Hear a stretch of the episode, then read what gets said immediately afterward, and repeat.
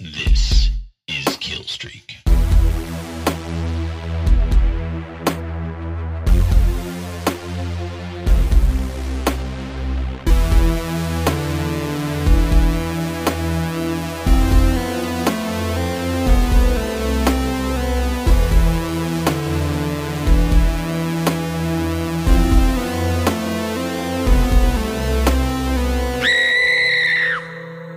Okay, campers, welcome to Kill Streak, episode 13. Oh, unlucky 13. I am Eric Goslin, and I am joined here, as always, by Mike Price. How are you, sir? I'm great. I didn't think about the fact that our 13th episode would fall during this series. Yeah. But it's very I'm I'm very happy now that it's worked out that way. Yeah, I guess we won't have another cool number like this until we get to 69, 420, and 666. What do you So think? watch out for What, what do you episode think? 666. Oh yeah. Um Christ. I can't imagine. Were you going to ask me what are we going to do for episode 69? Fuck yeah, that's what I was going to ask. Human centipede. Um okay. I mean logistically it's more it's just like that's like one one one one one, right? It's not really Yeah, you're right. We'll think of one. We'll guys write in with your favorite 69ing themed horror movie, and we'll plug. We'll make sure we do it at episode 69, Yeah. even if we're in the middle of a, of a series. Yeah, we could just stop and do like an Emmanuelle movie or something.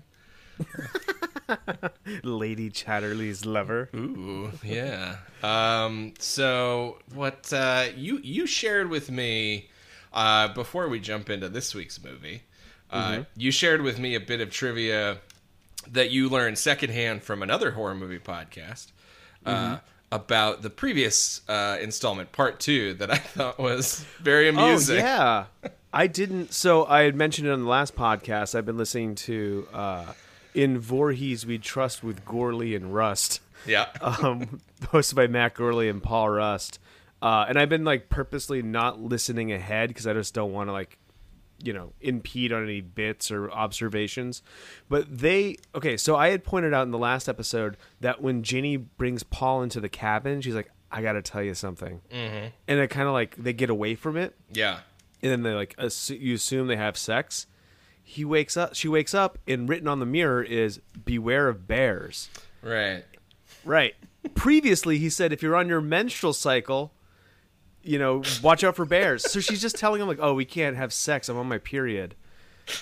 And I was like, "Whoa!" I I had never realized that. I also felt very good because they uh, like Paul had seen the movie several times and never really picked up on the fact that the counts the kids weren't even going to be there. It's like a, a camp a camp to train counselors. Okay. So, but but that was it. correct, right? That was correct. Yes. Okay, great. I feel vindicated. Well, that's that's very exciting. Yeah, it Um, is. I, like a whole mystery that's been driving me crazy for two weeks now. solved. Um, okay, so this week we're talking about Friday the Thirteenth Part Three. Um, Indeed. And I I feel like before we get into any of the brass tacks about the movie, uh, like just early gut check for anybody who is just tuning into the first five minutes and wants to know what's the deal. How how did you feel about this one? Uh, it was a definite step down from part 2 Um, so this one is in 3D, although you can't watch it in 3D, is that I'm aware of. Um, and some of the changes because it was shot in 3D just kind of made for a lesser movie. Yeah. Yeah, that's kind of my my biggest gripe is that I brought it up last couple episodes.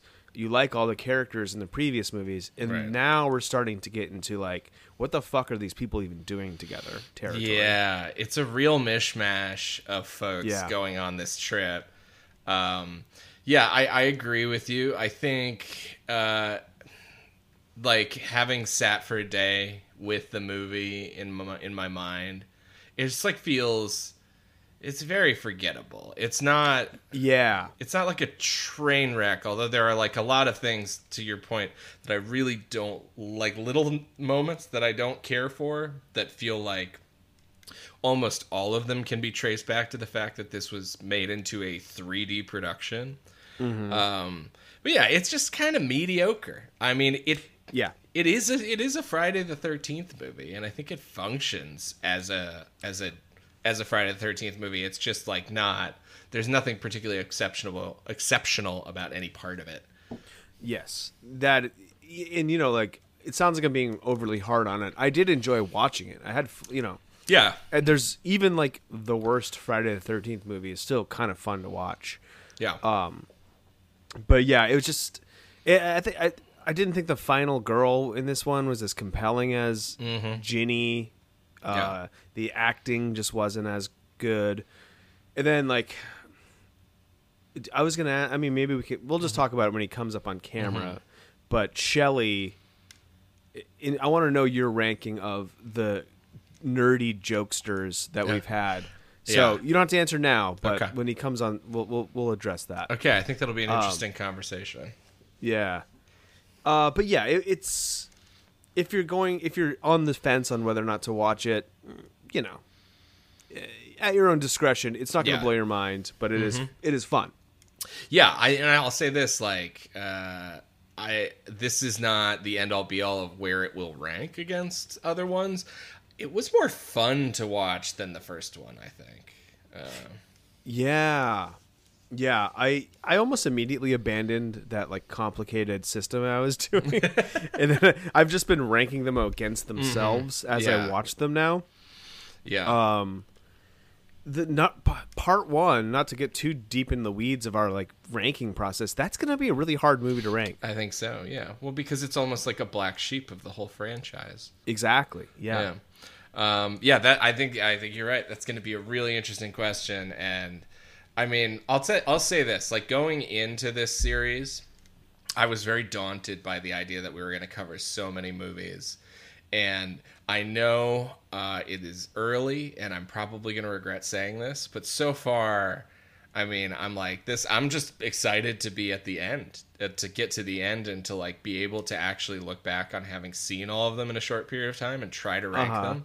Like they're going, they're going. You you compared them in a text conversation we were having the other day to what what specifically you called them like a light beer. Is that right? Yeah, they're like light beers. They just go down real smooth. Yeah, yeah. I, I think I Coors Light was the one that immediately came to mind. Just smooth and drinkable, and you know, don't stop for two seconds to think about the quality. Just be like, Yeah. hey, it's it goes down easy. There have been a few nights. Uh, I mean, I guess I watched this a couple nights ago, but I was almost like, I kind of just want to watch part four now. Yeah. But like, nah, I should digest it a little bit and wait until we record at least to start doubling up. But yeah, I mean, I've been totally psyched to watch all of these movies, and Yeah. that wasn't exactly the case with Rave to the Grave. I mean, I guess I was a little excited, but yeah, I mean, I think I was like excited up until the first five minutes of Necropolis. Because I had Yeah. never seen either of the last two. So I was like, I'm very excited to see. There's two Return of the Living Dead movies I've never seen. And then it turns out there aren't really two Return of the Living Dead movies I've never seen. There's just two shitty movies with Return of the Living Dead in their title. yeah, exactly. I think once we start getting into the late '90s with this series, that's when we're gonna start like being like, ah, no. Yeah, I mean, it's been a while since I've seen it, but I do not have many fond memories of Jason X. I think No, I don't either. I don't either. I'm pretty sure that movie There's one really sucks. spectacular moment, um, but other than that, I thought the movie when I first when I watched it, I was like, "Oh, this is terrible." but hey, maybe maybe my my tune will change. Yeah. But right now, we're talking about Friday the Thirteenth Part Three, the Roman numeral three, Yeah, in 3D. Takes place on Saturday the 14th and 15th of uh 1985 but was released in 1982 right. Well, I mean, to be fair, the title in the original Friday the 13th that places the events of that movie in the present day just says present day. It doesn't actually put a date on it. That's a good point. I yeah, you're right. So I was thinking about it. I was like, I almost made a joke and then decided it was a dumb joke and not worth making on the podcast. But I was like, "Did- it's crazy that this movie takes place in the present day. You know? I think you did make that joke. Oh fuck! I hope this isn't another 70s, 80s uh, moment. That's all like right. last time. I don't remember it and nearly as vividly as I as I falsely remembered saying seventies last week. So, um, yeah, that was like a real Mandela effect moment for me. I was shaken to my core. Yeah. The- uh, so this movie was the movie that unseated E.T. Yeah, in the box office. Which is Uh, kind of crazy. yeah. I think that this is the third highest grossing of the franchise. Okay. Um, and and I don't believe those numbers are adjusted for inflation. Um, so it could be even higher grossing, honestly, because this is pretty early in the life of the franchise. Um, but yeah, it, it, this was uh, this was uh, very. su- I mean, this is very successful, and I think this is the point also behind the scenes when the ball really starts rolling, like picking up speed for the producers to realize that this could just be a cash cow that runs for God knows how long. right. Uh, but it is, we should point out, the penultimate Friday the 13th because the next one is the final chapter. so we'll be wrapping that this whole series up pretty quick. Yeah, I don't know why we were so scared to jump into this. It's a shallow Yeah, it's pool. only four episodes. I mean, four, not episodes. Yeah, four uh, installments. Yeah. Um, now I know you've been watching Crystal Lake Memories along with me. Uh, some someone that we didn't bring up last week, but I feel like is worth introducing to the conversation now, is Frank Mancuso Jr., who. Um, oh, I just burped. I hope the mic didn't pick that up too strong. Um, so I mentioned uh, last week, uh, or last episode, I should say, that Frank Mancuso Sr. was one of the head producers at Paramount. Um, And one of the things that happened behind the scenes in part two that we didn't touch on was he essentially sent his son to go be uh, an associate producer on part two. And uh, he was, by all accounts, very well liked and, you know, uh, got along great with everybody and really kind of took to the production and the movie. Um, even though he's a really young guy. And so he essentially upgraded to producer of this one and uh, will go on to be more or less like the uh, driving production force behind the franchise for the next 10 years. Yeah, that's crazy. A crazy uh, career trajectory of going from like associate producer or PA or whatever to like, oh, the franchise is yours, dude. Yeah. yeah. I mean, it helps if your dad is in charge of Paramount. yeah, Uh, yeah. So, And uh, we have a returning director too, Steve Miner, who did part two, is back for part 3 Mm-hmm. Um, and by all accounts, super nice dude. Yeah, Uh, everybody liked Miner. He was uh, easy to get along with. Let me ask you this: Does this feel like it's directed by the same person to you? no, Right? No, Yeah. no, it, it doesn't. Uh, and I think a lot of that is because of the uh, the the 3D effects, and it's the first movie uh, I think for budgetary reasons it was shot in California, Yeah. and not in um, New York or wherever. And like it's it's a silly thing, but I could tell. Oh, I mean, it drove me nuts, and I also spent I spent a lot of the time wondering how someone who hasn't spent much time in California uh, would how much they would notice and how much it would affect Yeah, them. yeah. Something I'd actually really like to hear people sound off about in the emails, um, because for me, uh, it's not just California, but it's like a very specific part of California, or like I should more say a kind of California landscape that Mm-hmm. I I think personally looks pretty shitty on film, but gets used a lot. Yes, yes. you know. Yeah, Um, it doesn't have that like lush greenness that the last two movies had. Yeah. Um, it's it's more of like a scrubby brown sand. And not, Yeah. Yeah. So they shot it specifically in Saugus, California, which is I'm not sure where that is. It's it's in the general area north of Los Angeles.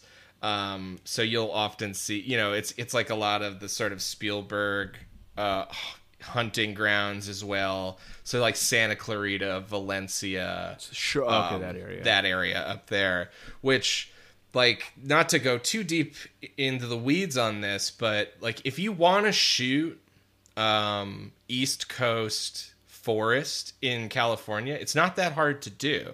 You yeah, can, you can go to like Big Bear. yeah, you can go to Big Bear, Lake Arrowhead. You can go to Idyllwild. These are places that are like within two hours of the city, and Yeah. there's like pine forests, and they look like they look a lot like a stand-in for the East Coast. Like honestly, you could even go into Griffith Park and pretty much pull off a forest, and that's in the city. Yeah, Um, yeah.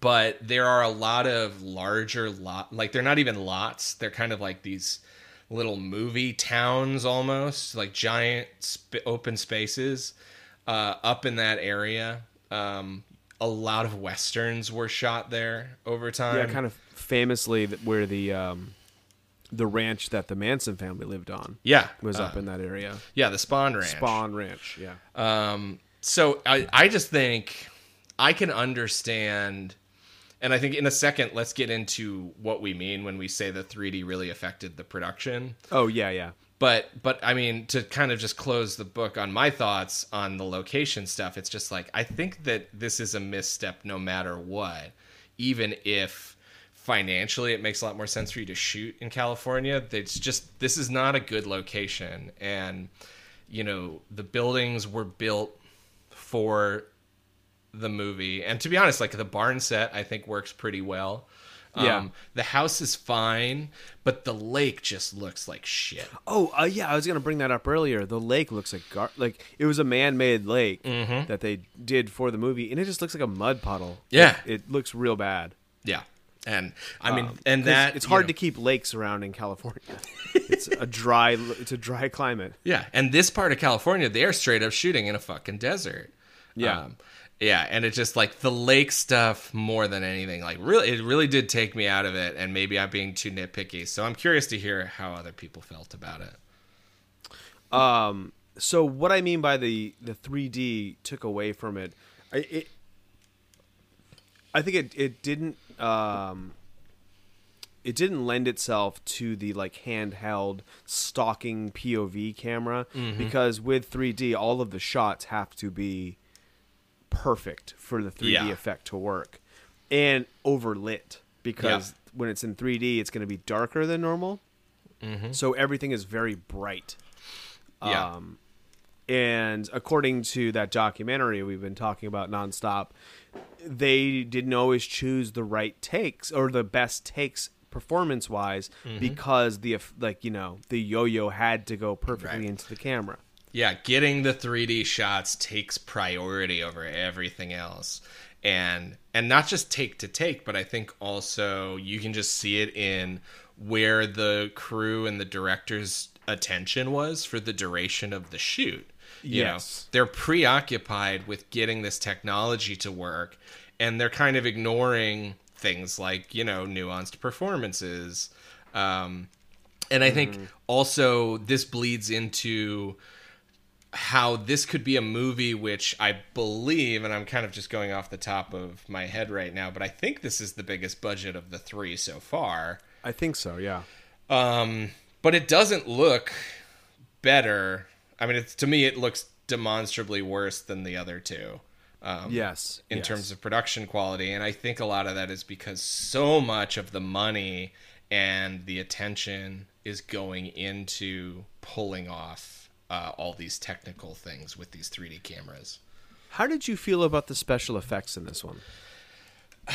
I th- okay, so for me, like watching it, not great, but with a with a huge caveat, which is there's so much stuff here that's shot for 3D, and Yeah. to watch it strictly 2D, like that's I mean this is like it always looks shitty. Um, there's so many shots of just.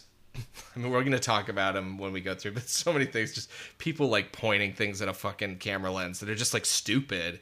Um, Yes. but even but it but it carries over to the gore effects and i think they're done in a different way that i can't say whether or not it would have been effective in the format it's supposed to be shown in And I'll tell you something that I looked up and was very sort of profoundly saddened by was one, you you absolutely can still see this in 3D. There are 35 millimeter 3D prints that do the rounds. Uh, Oh, really? Around the country, there's not. I don't think there's a ton of them, but so it's kind of like a traveling thing.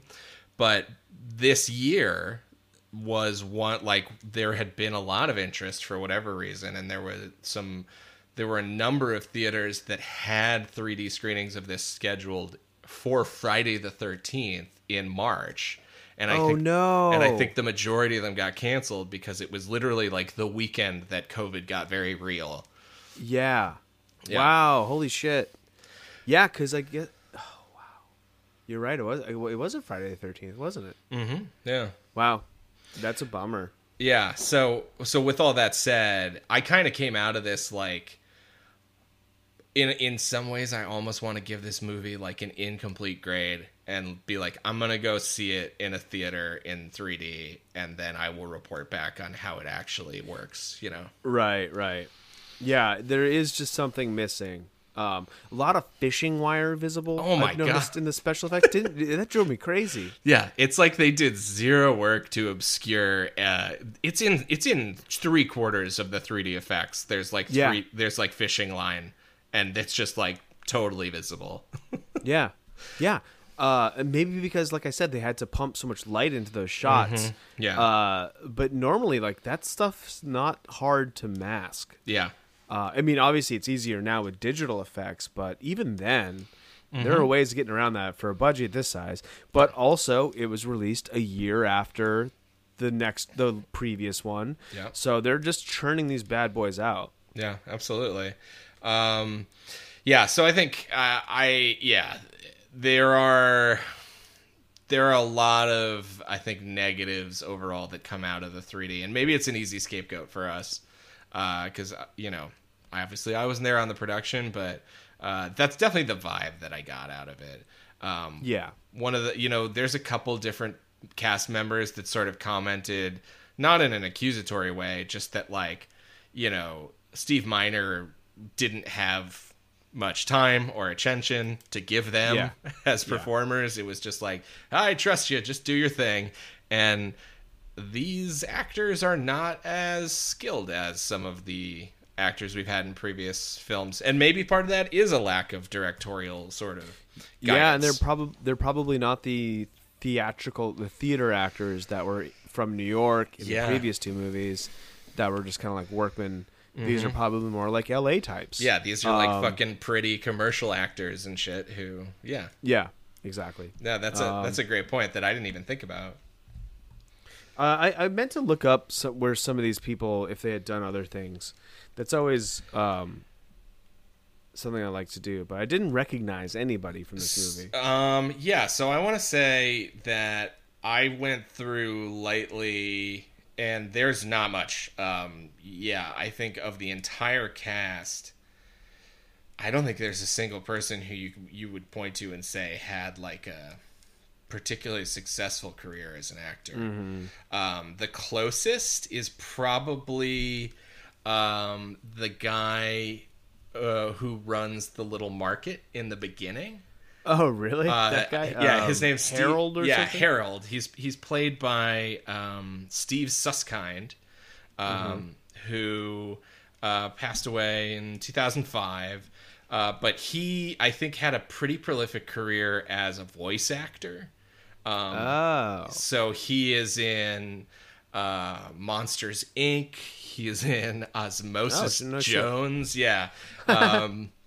But he also like I, he seems to have a lot of like one-off uh, roles in TV shows. So I think based on the name, this is this is me strictly extrapolating from the names of a lot of the characters that he played. I think he shows up on a lot of sitcoms and stuff as like sort of just. Um, you know, kind of hairy, um, vaguely European guy. Like he's playing like a lot of characters with Gre- Greek, greasy Italian man. uh, more like Greek guys. Oh, and, you know, um, yeah. What's the uh, what's the adjective that I'm I'm not Swarthy. Yes, exactly. Thank you. Yeah, he's got a lot Uh, of a lot of that on his resume. I see that the woman who played T- uh, Vera was played Tina, comma Vito's girl in Weekend at Bernie's. that's kind of a that's a fun credit. That is fun. Yeah, I like that a lot. Um, yeah, but I mean, especially when you go to like your leads, um, particularly like Dana Kimmel as Chris, who you mentioned, our final girl. Like she works consistently uh, up through the rest of the '80s, but um, you know, I I just I'm gonna say right now, I don't think she's very good. Uh, No, you know a thought that just occurred to me. A problem that I have with the movie I didn't even realize until now was that the three main women all look the same. Yeah, you're right. They're all just like pretty brunettes, and that's probably why I texted you and said, "Man, everyone in this cast is insanely hot." yeah yeah you know what and and i got that text and i was like i guess they're all attractive but I'm, i was just like yeah it's uh, none of them really stuck out to me um, Yeah. But uh, yeah i mean i agree with you i think that casting and i think that the one of the writers of the script i think it's the ghostwriter who came in and, and did a pretty big rewrite um, specifically has commented in multiple interviews about how he was sort of disappointed in the casting and felt like they were just trying to get hot people and really? Oh yeah, yeah. Uh, and so you know what are you gonna do um, one more thing uh, i wanted to mention just about the pre-production uh, and i think you you were you would have seen this in the documentary as well but the original script and the original concept for this was it's funny they talk about it like it's this really clever idea um, and it is straight up halloween too. it is just Uh, it is it the original script would have followed Ginny from uh, the end of part two to a mental institution, right, right. and then Jason would have come to a mental institution and sort of stalked her through there. And you know the actor who played Ginny is talking in the documentary. She's like, she's, "It's like such a cool idea. It's like One Flew Over the Cuckoo's Nest meets Friday the Thirteenth, and I'm like, "That is Halloween two. That is Halloween 2, That yeah. is what happens in Halloween two. Which would have been fitting for a series that started by ripping off Halloween. yeah, you're right. You're right. um, I'm glad they didn't go that way. Uh, I also I realized this: the people in this movie aren't camp counselors. Um, and maybe that's something that just disappears in the series. I don't remember, I th- but they're not counselors. They're just like people on on vacation. yeah, I think that that is more and more going to be the case, unfortunately. Yeah. Um, yeah, but there, yeah, there's no camp at all, and I, I am going to go ahead and say I think part of that, it, you know, there's a structurelessness to it all, um, that I think maybe that's a part of what's missing. Is it's just like, I guess they're going on a vacation um, but they're very not like I mean obviously they are going on some sort of little vacation, but it's like they have no plans, they have no group Yeah. group cohesion. Yes. Um, it's just like it's just fucking six or however many people in a van just going to a Yes. house, you know. yeah. Yeah. So, yeah. Uh, anyways, uh, all this being said, like I didn't hate this movie. Um, No. And so I'm still, yeah, I'm I'm excited to talk about it. Uh, is there anything else you want to cover before we get into it? No, let's uh let's get a word from our sponsors and then we'll start uh recapping this movie. Hey guys, Eric here. There's a new Vampire Diaries podcast in Mystic Falls. That's right, the Vampedi Diaries. What is the Vampedi Diaries? It's a hilarious after show podcast where a fella named Pete who has never seen the hit CW show The Vampire Diaries discusses each episode with a superfan. New episodes of the pod come out every bloodthirsty Thursday on Apple Podcasts. And uh, yeah, the hosts Peter Harmon and Ashley, they're great people. He's a very funny author. He's written some great books. Uh, and he's been a guest on some of my podcasts, and his wife is an absolute delight. And check them out, guys. It's going to be fun. If you like the uh, Vampire Diaries, if you want to get into the Vampire Diaries, or if you just want to hear two people talk about the Vampire Diaries and don't want to watch a show, which would be weird. All right, guys, back to our podcast. Okay, like the the previous movie, we once again start with an incredibly long recap of part two, and I guess th- I mean I don't know were VCRs a, a thing at that time in 1982, like they spend literally five and a half minutes Yeah. not even framing it like a dream sequence like the second movie they just replay the end of the of the second movie Yeah. Yeah. Um, uh, and I, once again i know i'm sorry I, this is something that we should skip over in 30 minutes 30 seconds but i keep fucking harping on it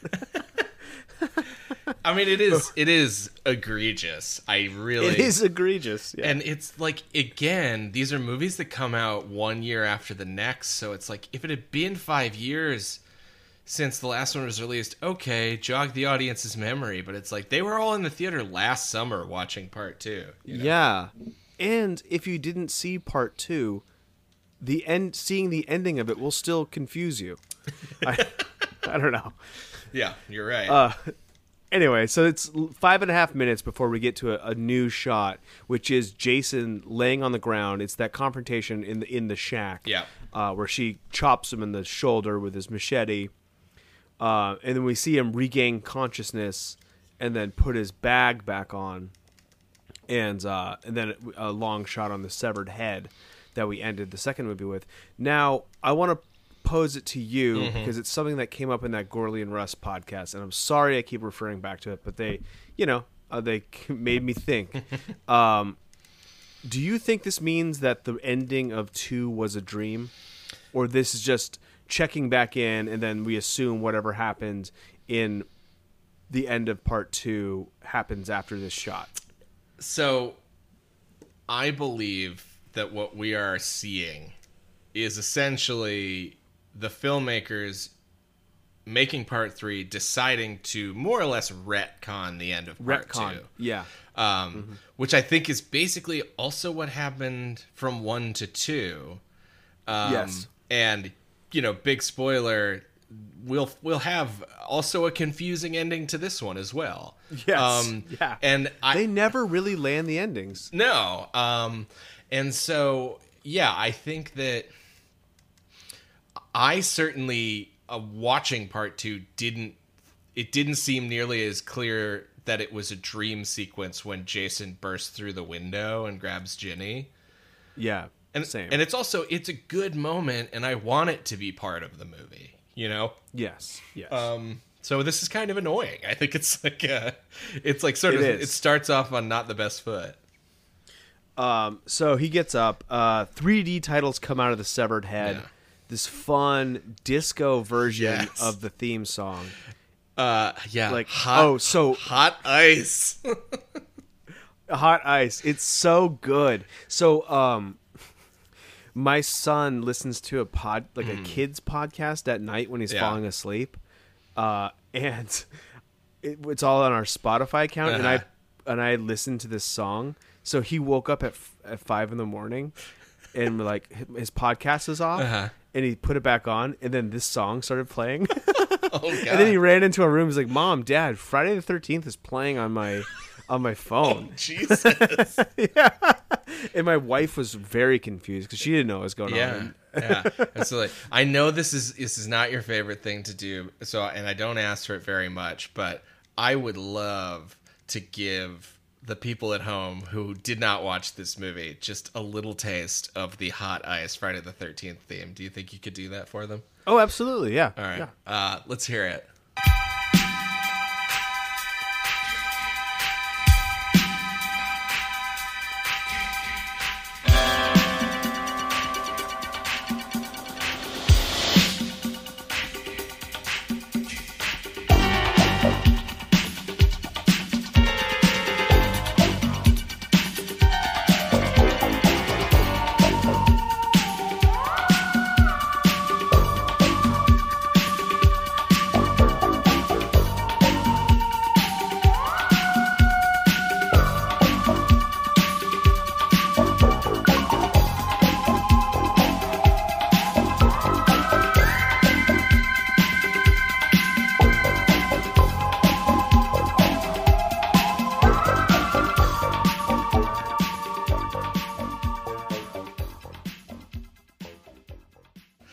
That shit slaps. Oh yeah, absolutely. A little disco. Um, God, yeah. That I mean, I hate to say it because this sounds really bad. That might be my favorite thing about this movie. Yeah, it uh, it's really kind of one of the.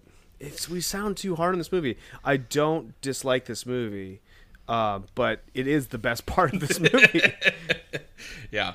Um, okay, and then so that that brief high is over, and now we commence with. Uh, yeah, the we open on a gen- a general store.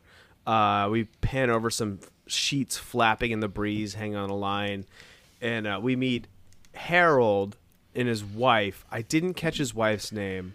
She's in curlers. yeah, she is just a classic kind of uh, hateable harpy wife. It's Yes, really over like, the top. really just chews him out for being sloppy, calls him a jerk. Uh, she sticks her head back into the their like rundown shack Mm-hmm. of a house, and there's a news report about the TV about the massacre Yeah. from the previous movie on yeah, TV. director Uh, cameo. see- oh yes, playing the newscaster. yeah, Yep. Steve Miner is the newscaster. Um, and she, she hears a noise, and we get the. Uh, oh, she had gone outside to get the the sheets. She sees Jason walking around the sheets, and uh, she thinks it's Harold. And she's really just giving it to Harold the whole time, Yeah. like a non-stop tirade against She- her poor husband Harold. She hates him for being alive. like, yeah, it really feels that way. She just fucking hates him. yeah. Uh, man. We we see Harold feeding his fish. He's like, "Okay, boys, soup's on," and he even tries some of the fish food himself. Very relatable, uh, honestly.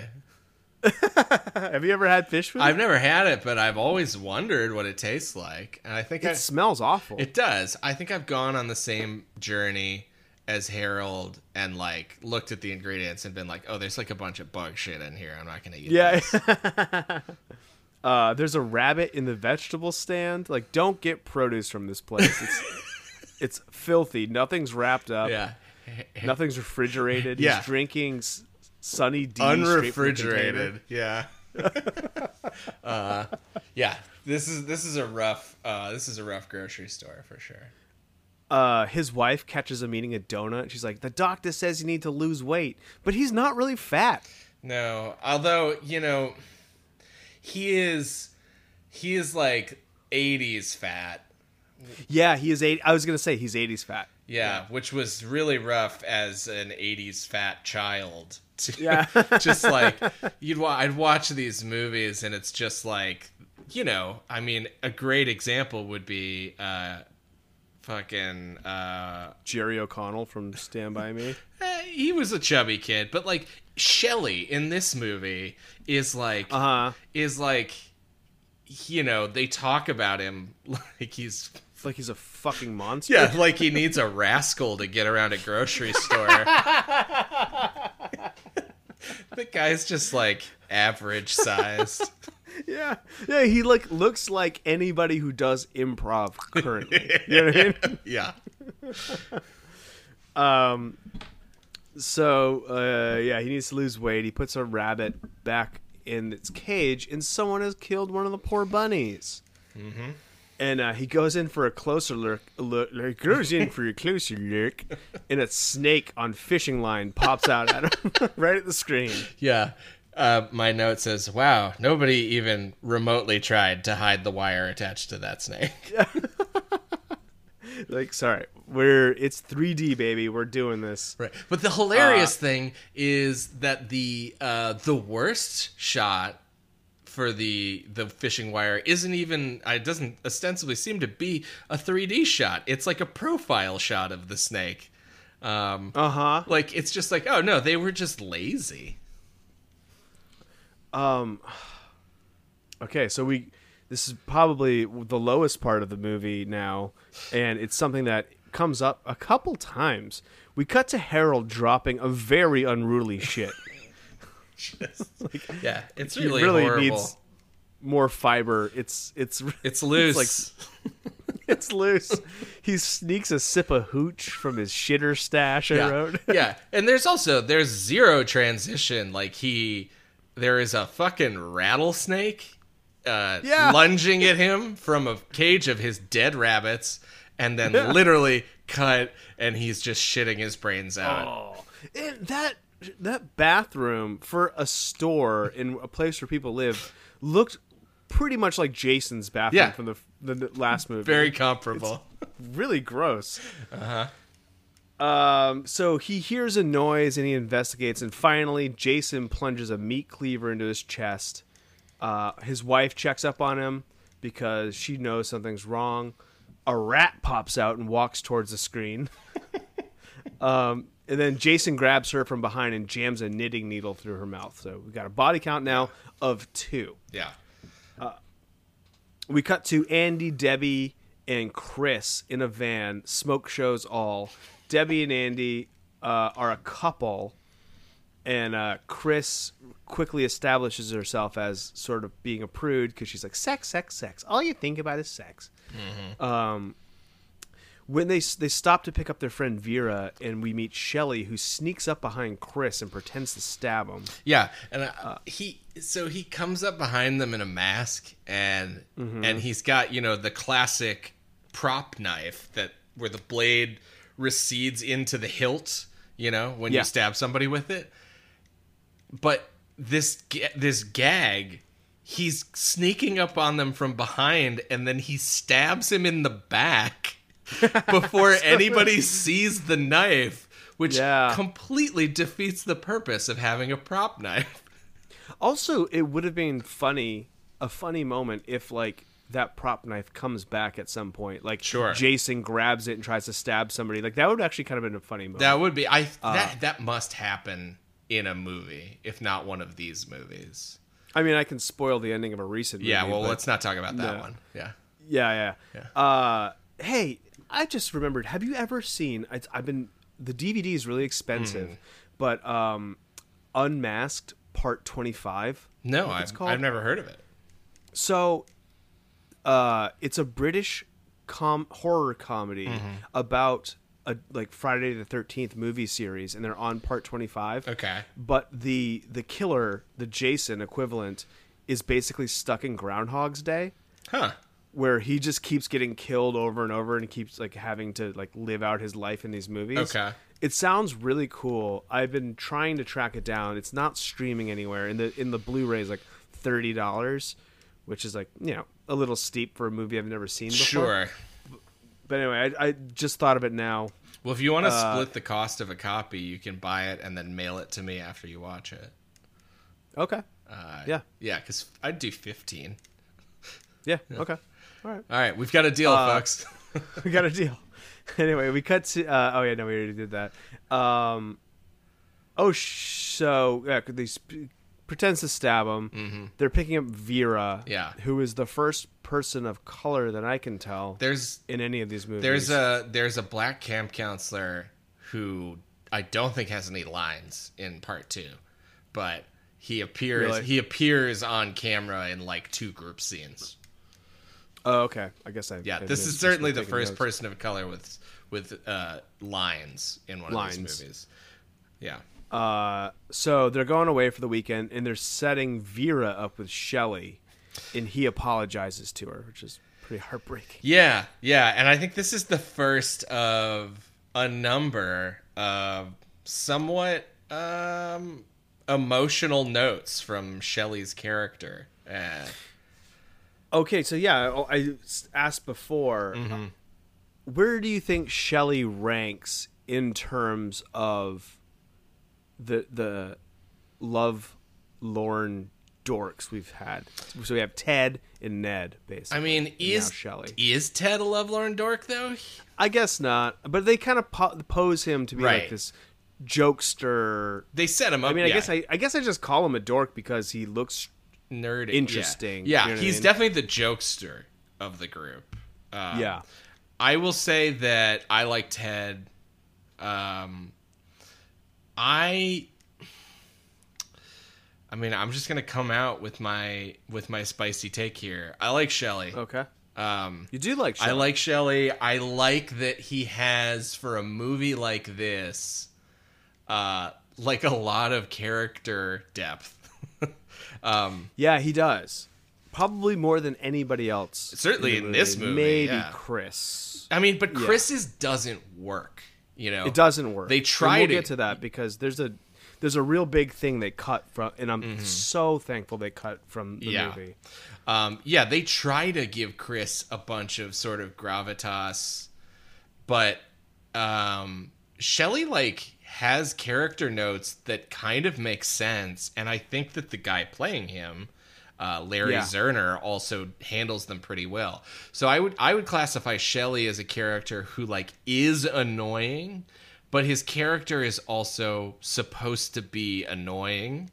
Um, and then when he has his moments, and there are a few of like vulnerability and that sort of stuff, I think that they read again for a movie like this very authentically. I, I guess my oh my thing is always Shelley would be much more believable if he was 13. You know what I mean? That's fair. Um, uh, yeah, because especially because his gimmick is like I'm gonna I'm gonna pull up my, my bag of tricks, my literal bag of tricks, and put on some costumes and scare people. Like that would ring more true if he wasn't like a 26 year old six year old man. Sure, but I, you know? I mean to be to do some work for the movie, I think they'd like us to believe he's probably 18 or 19. yeah, okay, Um, that's true. And I will say, yeah, yeah, and I'll say this that like as as a man who is closer to forty than thirty, uh, you know, eighteen is those are children. Like eighteen year olds, Yeah, yeah, you yeah, know, yeah. You're right. I can totally buy an eighteen year old who is this insecure and is uh, attention seeking in this particular way and also has a really terrible body image that is reinforced by other people making fun of his appearance. Making fun of him, yeah. uh yeah. Like i honestly this is gonna sound cheesy but like i at at least one point in this movie straight up totally related to sort of shelley's body image issues you know? Sure, yeah. so. Uh, well, Mike is firmly in Team Shelley, and I, you know, I think I'm a Ted boy myself, but oh no i like Ned, ted We all we can. i like ted more Oh, you like Ted more? Okay, poor Shelley. i'm just not a Oh, shelley hater yeah Yeah, yeah, that makes sense. yeah ned can fucking Um, eat shit and die Oh shit, the van's on fire. nope, it's our two stoners, Chuck and Chili, smoking huge bongs. yeah chuck just straight up doing tommy Chong cosplay Yeah, exactly. I thought I had to like look it up, or like I quickly realized it wasn't Tommy Chong. When like they should have just got fucking Tommy Chong to be in this movie. Yeah. Um, yeah, and these two, uh, this is as much characterization as you're ever going to get for Chuck and Chili. They are stoners. Why are they on the trip? Yeah. Why does anybody like them? I have that that that's they drove me nuts. Also, is Chuck 40? It seems it. Yeah. Uh, yeah. Why is he just hanging out with them? like, and none of them smoke appear to smoke weed. Like, right. Why do they just have these two fucking stoners? Yeah. Why don't they share a bong? Yeah. I mean, Why do they have their own bong? well, and then like so immediately following our introduction, they're all driving to steal your job for 2 seconds. And Yeah. they're continuing to smoke now joints in the van. Yeah, yeah, yeah. but it's like the most this is just it is the classic movie like they smoke joints like they go bad like in like 10 seconds you know so it's just like it's just like a constant like puff ah, like it's fucking no no one involved in this scene had any experience with marijuana or was not allowed to demonstrate that they did you know Yeah, yeah.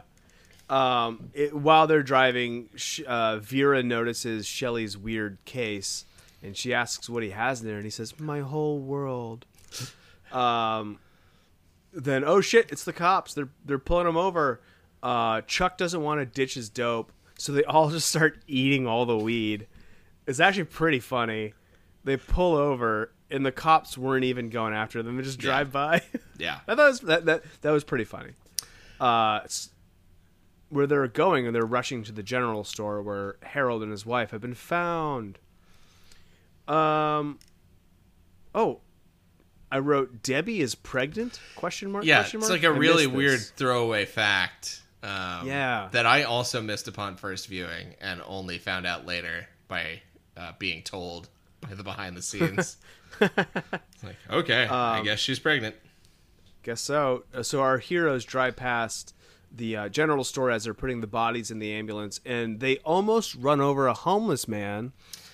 Yeah. Uh, do you know? a real Ralph type? yeah. Do you know this guy's the name of this character?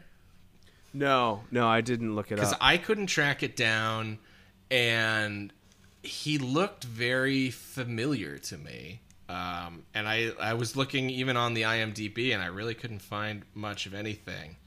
Uh, I was hoping you maybe you'd be, be able to bail me out, but no doubt. Uh, his name is Abel. Abel. Okay. Abel. Uh, in the in the movie. Uh, don't know what his, his Okay. real name is. Here we go. Real time IMDb. This is what the people subscribe for. Um, So you look him up, and I'll, I'll say like this should have been Ralph. Ralph shouldn't have died, and this should have been him. I, I mean, we may have stumbled onto our most successful actor in the film here. Um, Really? Yeah. So Abel is is portrayed by an actor named David Wiley, um, who uh, is in Society, and I think that's why I recognized him. He plays the judge in Oh, hell yeah. Society, which I watched not that long ago. Um, yeah, so he is uh, he's sort of like the the head villain towards the end of Mm-hmm. that movie. Um, Is he the one whose head comes out of? Uh, no, that's the dad. He's the one. That's the dad, He's the that's the one dad. with the cigar. Um, if that Uh-huh. if that rings any bells, yeah, yeah. yeah, uh, he gets real sweaty. Um, anyways, everybody should eat a very heavy dinner and then go watch Society. Go watch Society. Yeah. um. So they get out of the car to check on him, and he's doing the doom saying stuff. Uh, he warns them off. He p- pulls an eyeball out and pokes it at the screen. Yeah, I guess is the eyeball from the roadkill, or did he find it f- on the scene of the crime or something? it's unclear where he got that I think he from. just has an eyeball on him. gross. Yeah. Uh, and he points it at the camera for like 10, 10 seconds unbroken. Where it's just Yeah. it's just a shitty 3D effect. Also, something I wanted to point out in these daytime scenes starting with when we first get introduced to all of our cast members in the van, there's just straight up like shit on the lens of the camera. Um, Oh yeah, I noticed that too. Yeah. There's a hair in the gate. yeah. Um, yeah, and it's like I mean, So uh, that's a very film school thing to notice because, all right. So people who don't know, when you're shooting on film, there's um, a, an area of the lens called the gate that kind of like goes between the lens and the camera where the film runs, and little hairs. Not liter. I don't. They're not literally human hairs, but they're like pieces of film that look like hair. Get caught in the gate and they can appear as like little puby kind of looking things in the corner of the screen. And if you don't check the gate between every shot, they can end up in your shot like this. So that's like it, now nobody fucking shoots on film, but it used to be on on our film sets. Be like checking the gate, you know. Mm-hmm. Um, and that's just like they just missed a hair in the gate. yeah. So just Uh, wanted yeah, I noticed that too. wanted to call out the uh, assistant cameraman, whoever it was. So. You fucked up, bro. fucked up, man. They arrive at uh, the cabin, I guess, a camp. It's not really a camp. Um, it's Chris's father's. Uh, she wants to take. Uh, she brings her bags inside, and we meet Rick, who kind of grabs her as she's walking through the door and kisses her. We, you know, it's a little tense moment. Rick, I intensely disliked Rick. Interesting. Tell me why. Uh, he's very um, gaslighty and like, hey, you're not even paying attention to me. like, uh, he's he's pouty. Uh-huh. Oh god, he just kind of drove me nuts. He's a shitty boyfriend. He's. I don't even think he's a boyfriend. He's not Uh, a boyfriend, no. But he has. He thinks like, oh, I'm going to this cabin and I'm going to fuck. Yeah, he has a lot of expectation. Uh, Yeah. and I feel like they maybe hooked up the summer prior. And, Yeah, and he's yeah. just like, well, we're gonna pick up right where we left off. And Yeah. Chris is like, I'm a trauma survivor, and I, Yes. you, can't just make out. You can't me. just do this to me. Yeah, Uh, he kisses her and he's like, "Is it my imagination or did it get cold in here?"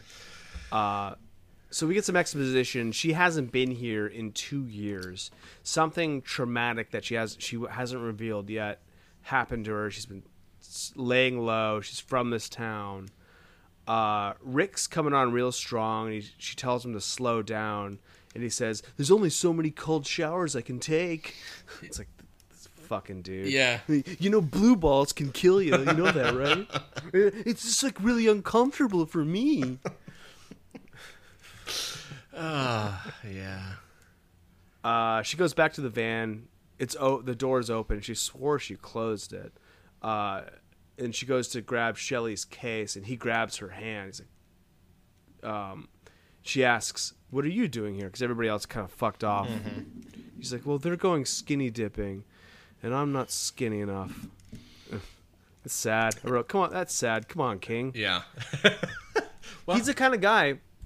He's interesting enough. He could be like a Harmar superstar kind of guy. Yeah. And just own his body, and people would fucking love it. Oh yeah, this guy. I mean, with the right headspace, and I think, you know, a good support system in in 2020, Shelly could absolutely be, uh, you know, sexually active. Uh, I think so. yeah.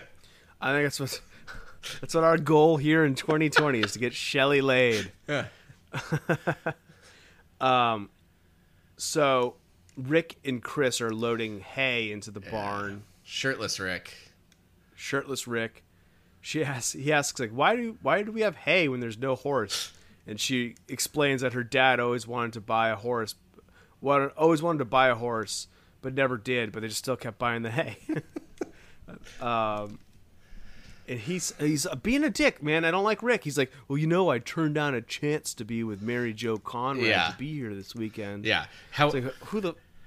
Go ahead. You know, I agree with you. Like he definitely is. Uh, I don't like his motivations. Uh, I don't like the sort of gender stereotypes that he upholds. However, in this scene, he delivers what must be my favorite line in this entire movie. Where, What is it? Where in the middle of like trying to guilt trip Chris into having sex with him, he says, "This is the sweat of a worker on my forehead, not a lover." I didn't, didn't catch that. It sounds like something from like fucking Marx. Um, but it was a crazy, crazy line, and I had to rewind to make sure that I heard it correctly, and I did. So, so yeah, uh, for all of his faults, I think Rick is, uh, you know, he's a communist at least. So, Yeah, comrade. Um, there's a scream. They run upstairs and open a closet, and Shelly falls out with a hatchet in his head. But of course, he's just joking. It's prosthetic. Chris kind of rightfully gets mad at him.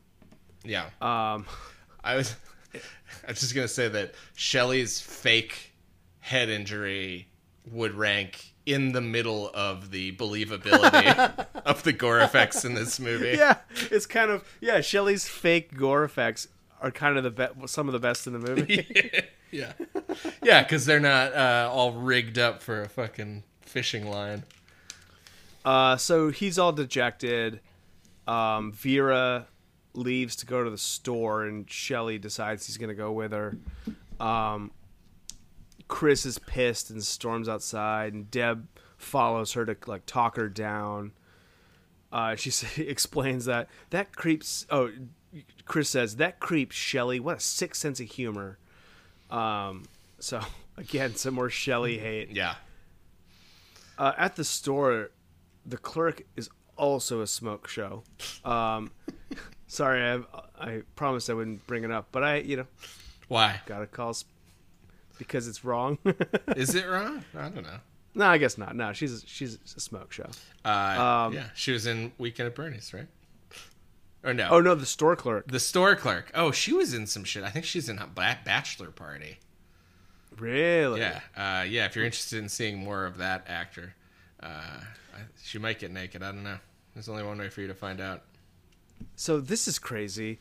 Shelly and Vera are accosted by a biker gang, a three-person biker gang. Yeah, I had flashbacks mean- to uh, Return of the Living Dead three here. Yeah, it felt very Return of the Living Dead 3, but of course, I mean, that, of course, that came later, Mm-hmm. but yeah, same sort of thing. We meet Fox uh, Ali, Ali. Ali, Yeah. Ali, and um, Loco. Yeah. um. so Shelly's like tossing her, uh, uh, Vera his wallet, and Fox like catches it and won't give it back. Um, do you think the food stamps comment was racist? Uh, Because because the clerk is like, you don't take food stamps, you know. But is it because she doesn't have the money? I I was a little taken aback by that comment. Sure. Not to be like I'm not like trying to be outraged by everything, but like I don't know. it could be. Uh, I guess I feel like I don't have enough information because okay. you know. Uh, I'll I'll drop it. I promise I'm not trying to be outraged by shit. Oh, it just it's okay. So sometimes things hit your ear wrong. Um, so they're getting out of there, and Shelly's like, "Next time I'll know how to handle a situation like that. Let's hope next time isn't that soon." And he backs up the like VW Bug or whatever into the gang's motorcycle. Um, Ali uh, breaks the windshield, and Shelly straight up runs over one of the motorcycles. So now they got a biker gang after them. Yeah, I felt like this. I could have done without this entire interaction, and to be honest, the addition of these characters. Oh, it's it seems totally just to get a higher body Yeah, count. more more That's grist really for the more- mill. Yeah, more people to kill. Um, so then we cut to Andy, Andy dangling a yo-yo in Debbie's face slash the audience's face. Um, Vera and Shelly come back, and uh, they drive by Jason, who who just kind of steps into the barn. yeah. Um, I just want to stop for a second. You- The the yo-yo thing, just to belabor this point a little bit more, in case you've never seen this movie, like I can't overstate the percentage of this film that's devoted to pointless exercises where a thing is just being flung or pointed at the camera for the purposes of 3D. Um, Yeah. This is like a 30 second scene of a guy just doing a yo-yo up and down, up and down, up and down. But it's like Yeah. it's directed at the camera and maybe it looks cool in 3D, but it is completely fucking pointless here. Yeah, yeah. No, it's it feels like very uh, rubish. It's like, oh Yeah. hey, here's this technology. Things are flying at you. yeah nobody put um, any thought into like finding creative ways to like there's a couple things in the movie that are like creative ways to use the 3d but mostly Mm-hmm. no no um, Andy and Deb decide to go for a swim. Uh, and then we see the biker gang has followed them back to the farmhouse, and they're kind of stalking around. Yeah. Um, they siphon some gas from the van. There's another fu- there's uh, another funny line in this going for a swim scene. There's one other line i like that and like i she she she proposes them going for a swim right? And he's like uh, sort of asks like what that might entail. And she kind of does some very uh, vanilla euphemisms about them like getting naked and hooking up. And his response Uh-huh. is that sounds disgusting but but like not in a way that he's disgusted in a way like you know he's like yeah i'm into it that sounds disgusting It's like, i got a chuckle out of that That's good. Um, Fox investigates the barn, and we hear Jason's theme. And uh, Jason, who's wearing like gray slacks and a hunter green shirt, steps out from behind her. Uh, and Fo- she doesn't see him, but she falls over and almost impales herself on a pitchfork. And then um, she goes up the barn ladder. And so basically, the biker biker gang's plan is they're just gonna fucking burn down the barn. yeah they're gonna take the gas from the van and just like spread it around and fucking torch the place. really escalating things Yeah. Um, Fox is like swinging from the rope, like that they're hauling the hay in from, and Loco's looking down, and he looks he looks away, looks back, and she's not there anymore. Uh, the gang is so goofy, like it's like it's total '80s punk. Yeah. like he, I think Loco has like a he might even have a mohawk. I don't remember clearly. He's definitely got like, like, some gelled up hair. Yeah. Uh, he climbs up the ladder, and oh shit, Fox is pinned uh, to the rafter with a pitchfork. Uh, Jason pops out and drives another pitchfork through his stomach and out his back. Uh, Ali goes into the barn. Uh, to he looks up and Loco falls on him, and uh, he's smiling when he's screaming. Like they should have used a different take because he's like he's like ah, but he's like clearly like kind of Uh-huh. laughing. Yeah. it's weird. Uh, Jason jumps down. Ali grabs a machete, but Jason overpowers him and like beats him to death with a hammer. Uh, so the body count goes up to five. Um, Jason sees Debbie and Andy through the barn window, um, and Chris and Wi- Rick are somewhere. I'm not really sure like where they are. They're just all of a sudden like camp, sort of like camping together. Yeah, with his like his, they're sitting in front of his car, right? like on a stump. yeah, yeah. Using the headlights. weird. It's, yeah. I mean, the movie has like no plot or like connective No. tissue. It's just like, yeah, it's just people just in different scenes. It's weird. And so they're just like talking. He like he doesn't want to move away from here, but she can't imagine coming back uh, to live. And sh- but she did come back here to prove something to herself, uh, prove that she's stronger than she thinks she is. Uh, and Rick's kind of like, oh well, so what's up with us? How do I break through your barrier?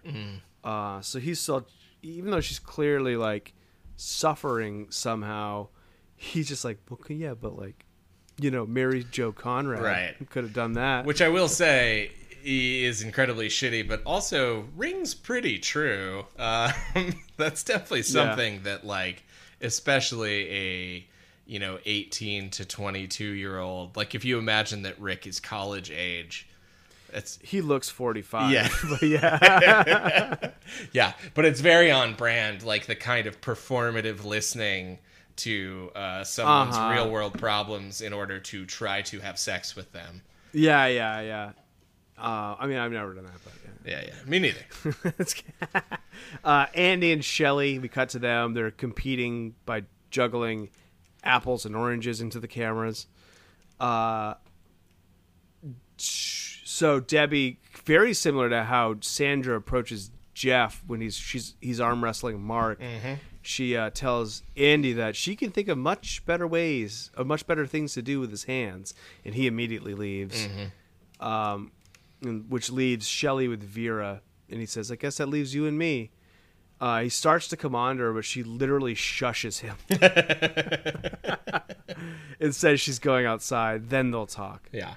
Uh, and I think he actually calls her a bitch when she leaves. Does he? Oh man. yeah, he does. Under his breath, he's kind of like bitch. Oh shit. Okay, I don't like Shelly anymore. I'm sorry. I missed that. That sucks. I rewound it to because I I also like almost missed it.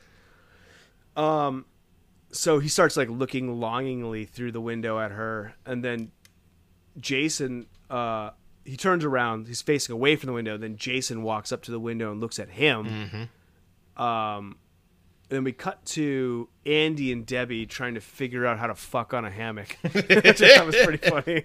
yeah, it, yeah, it's amusing. Uh, this is a fun exchange. I think these two. What's funny? These two have a lot of my like favorite little exchanges, and they're also the only like sexually active uh, characters in the movie. yeah. So maybe that's what I'm missing so much from part two. Is I really do just want people to start trying to hook up more. Um, yeah, that was something I was thinking about because so far in these three movies, it's been pretty nudity light. Mm-hmm. Um, is that something that increases as the series goes on? I don't remember exactly. I don't either. I mean, maybe it's, I, you know, I think part of it might be my imagination of what I was missing as I watched uh, TV cuts of these movies uh, when I was younger. Because there's a lot of suggested sexual situations. Yeah, And I think probably I just always assume, oh, this they're gonna cut away early, and we would have seen like a perfect example here um, is the ending of this hammock scene has uh, what's the character's name? She's uh, sorry, Debbie. Debbie. Yeah, Debbie takes her top off, and it like stays above breast level. Um, yes. But she goes on to have a nude scene soon.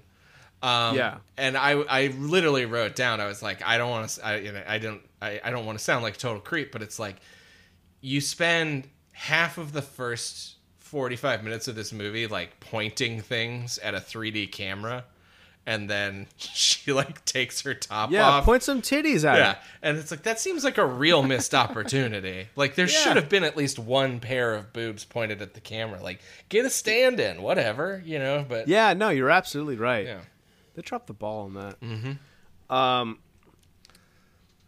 So then, uh, yeah, we cut to Chris ta- telling Rick about what happened to her that was so traumatic.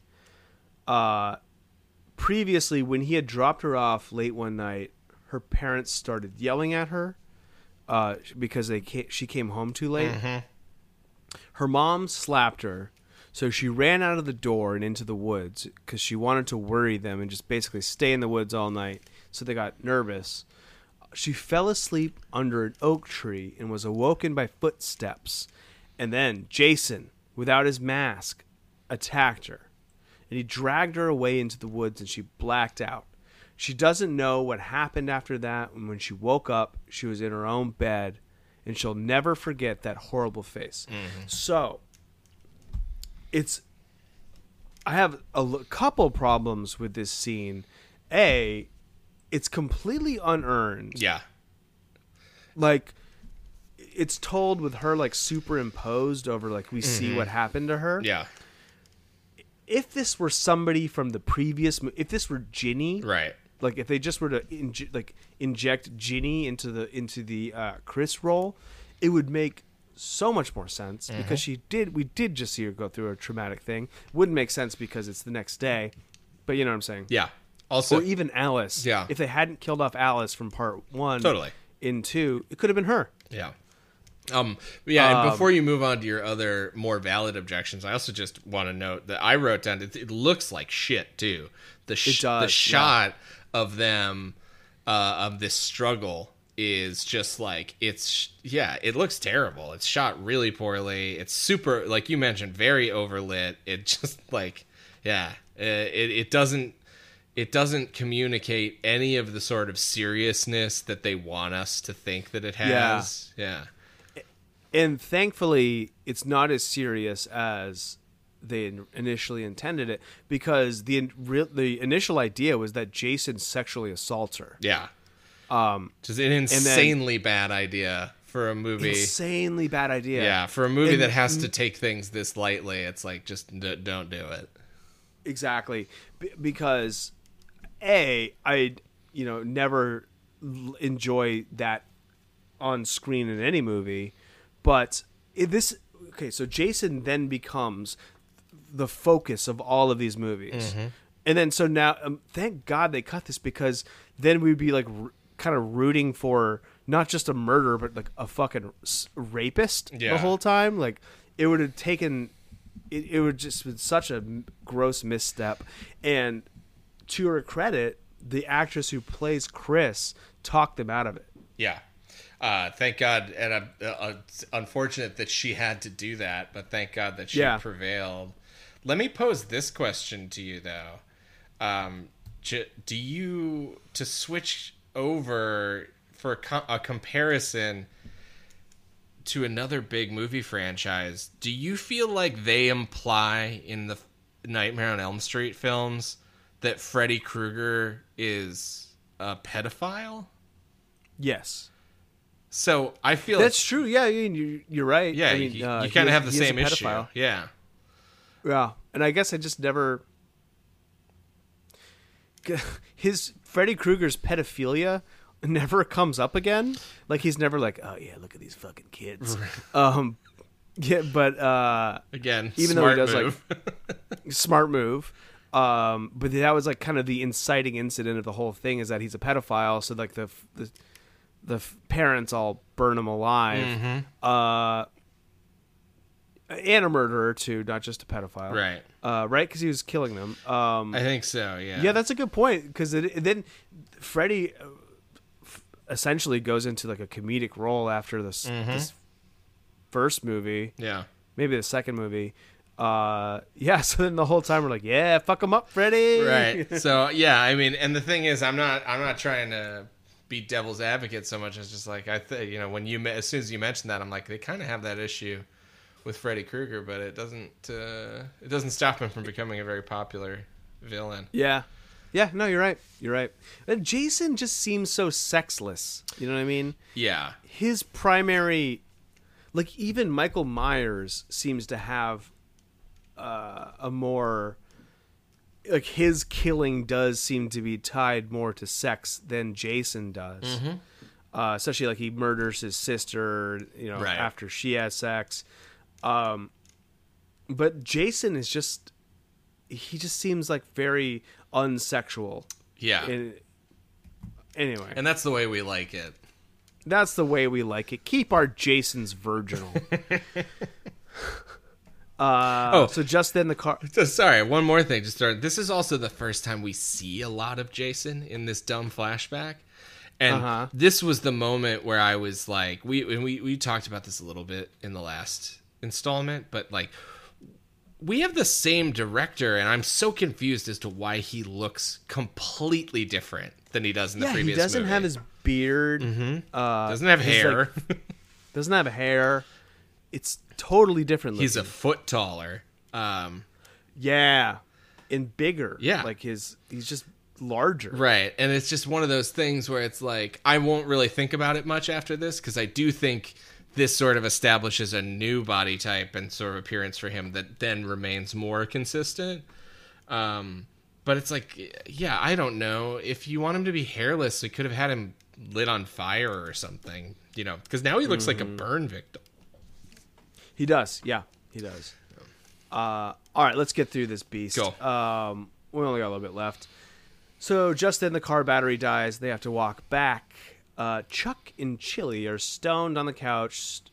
Uh, he goes outside to use the outhouse, and about then my wife noted like, "There's so much men shitting in this movie." Yeah. uh, Chuck sees Jason go to the barn and he thinks it's Shelly.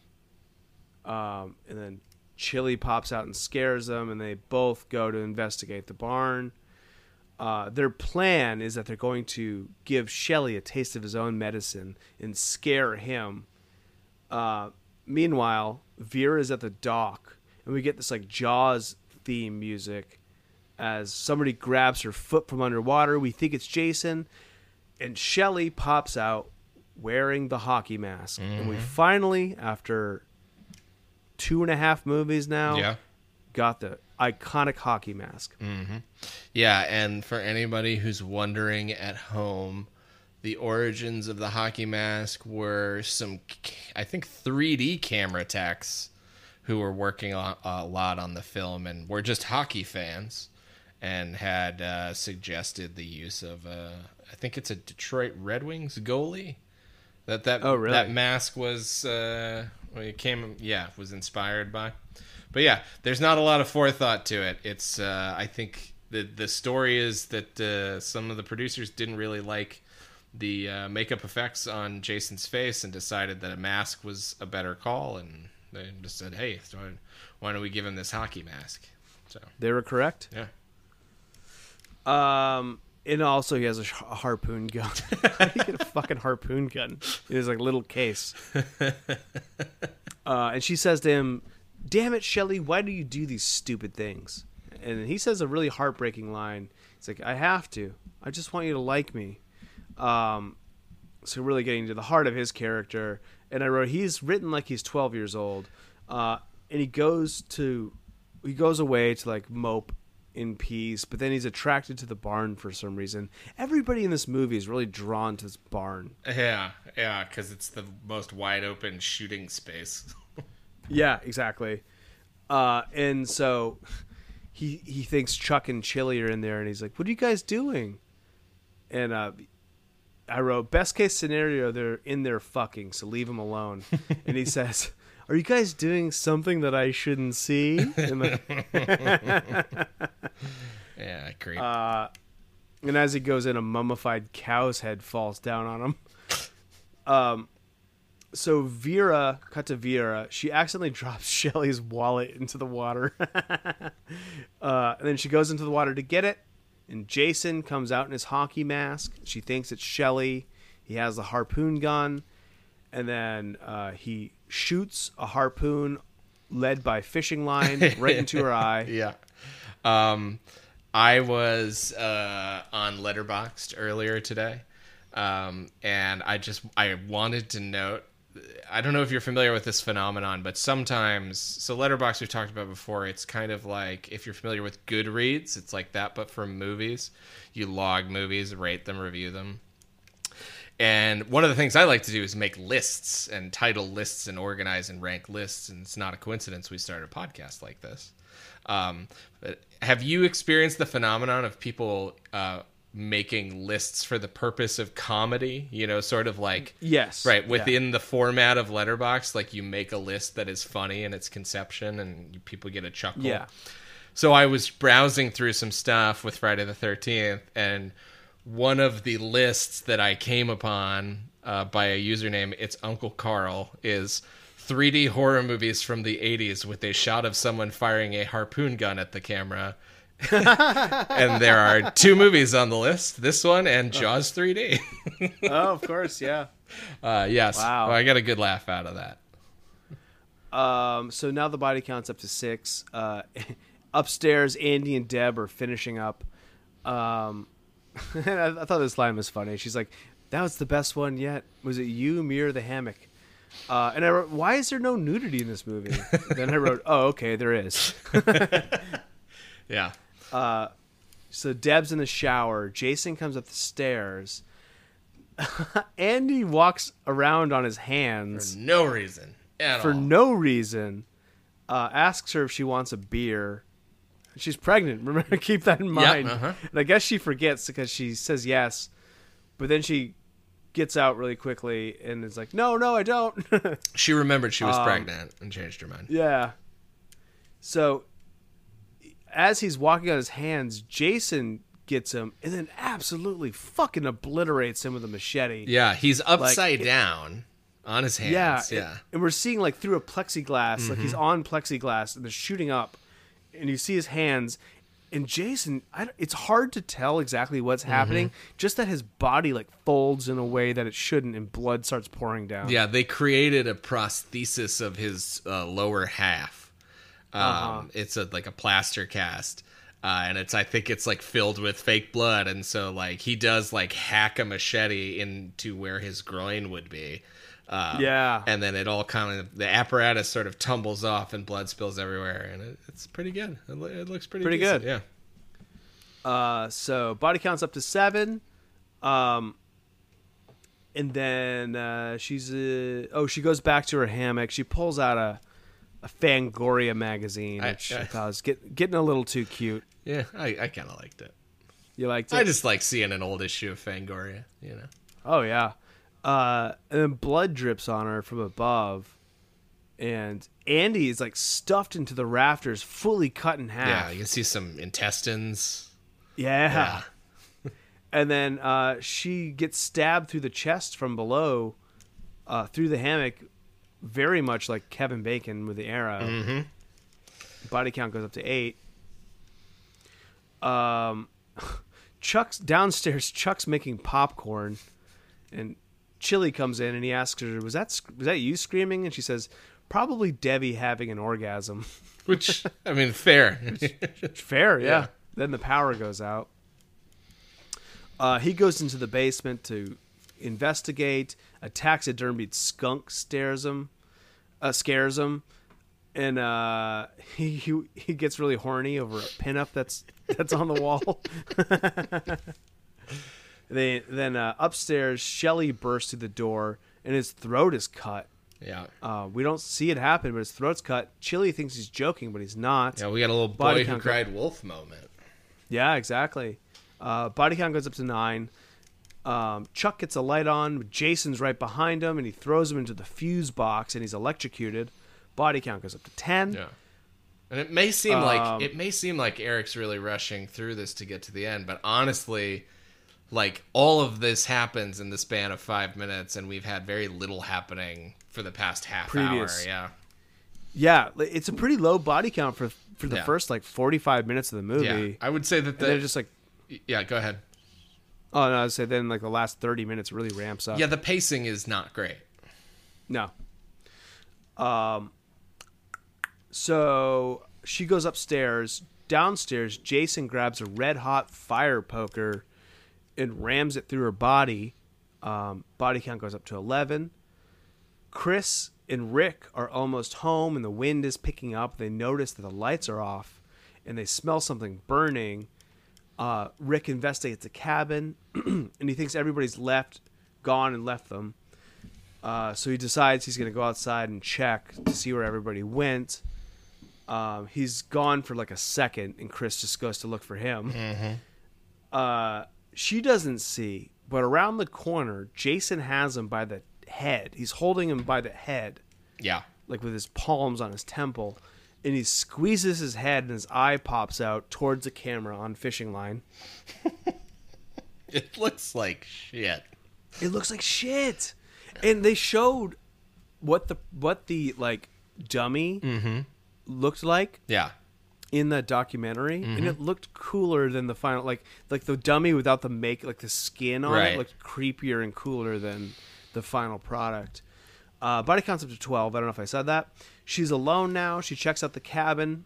The bathtub is overflowing with a bunch of bloody clothes. I guess I couldn't tell if it was a body or if it was just clothes. Uh, she goes down towards the barn, and Loco's body falls down just at the right moment. Another like uh, like in part one when when uh, uh, Christy, the guy I can't remember the Steve, like when his body just kind of falls down perfectly from a tree, at Right. just exactly the right moment. Um, and uh, back, she goes back to the cabin. The wind's kicking up a gale. Rick's body is just effortlessly launched through the window. like Yeah. Jason would have to be fucking strong yeah. to do that. Rick's a big dude. yeah, Rick is a big dude. He's like at least si- over six feet, and he's just like launched like a rag doll. And then Jason unveils himself to to her. Uh, she knocks a bunch of books on him, and then it's just cat and mouse time. Um, she finds Deb's body. She pulls a butcher uh, butcher's knife from Deb's back. so I guess it's a knife. This is not- in the not a- closet, right? yeah. Yeah. Yes. Yes. I wanted to call this out. This is, um, you know, we've had a lot of, uh, especially like final girls across these three movies running from Jason and this, like you said, this kind of cat and mouse. And this was the first time that I was really feeling the classic trope of like, she's doing dumb stuff. Um, Yeah. Running upstairs. she ran upstairs, and then not only that, she went into a closet. Like, Yeah. she went into the smallest room possible, locks the door, and then proceeds to just scream a bunch uh, Yeah. to draw him directly to her. And it's like it's it's it's a little bit annoying. Um. so she got she has the butcher knife, and as Jason hacks to the door, she stabs him in the arm and in the leg. It's pretty gruesome. It actually looks pretty cool. Yeah, those look good. Um, pulls the knife. Oh, he pulls the knife from his leg and throws it at her, and it like sticks into the wall. It's pretty cool. Yeah, Um, it's pretty cool. You remember that part? That's pretty cool. yeah, it was dope. um she goes through the window and as she does jason like grabs her um and is holding her there for a second but then her jacket rips and she falls to the ground she's freed um as he leaves the cabin she surprises him and hits him over the head with a log and she tries to drive off in the van but of course she doesn't get far because the biker gang took the gas Right. and so she's stuck on this like wooden bridge, this like rickety wooden bridge, and the van starts to like fall through, which is not a great design for a bridge. Do not stop on that fucking bridge. Yeah. Um, the back tire's stuck, and Jason grabs her through the window, and she rolls his hands up in the window and runs away. Yeah, except I again, uh, uh, two things I want to say about this sequence, or three things. I have three notes. One, I'm amazed that the van started at all. That felt like not what I was expecting out of a horror movie. Yeah, Um, same. Or at least that he would get to the car before she. So I was like, oh, she actually managed to drive away. That's amazing. Then as she's driving in this fucking blue 70 van, 70s van, the whole time I'm just going, please crash into a tree. Please crash into Oh, a tree. I know. Oh, would have been so good. Damn it, it just comes to a rolling stop.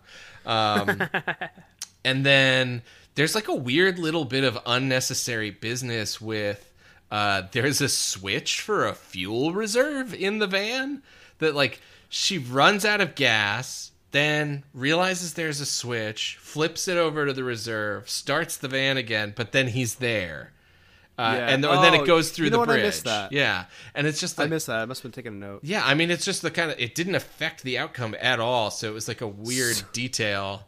Um, and then It, it's almost like somebody on the set was like, "Well, you know, those vans they have a, they have reserve fuel, so no one's gonna buy this unless you flip over to that." yeah, that guy only showed up to do this for one moment in the movie because there's yeah. ten other things that don't make any sense.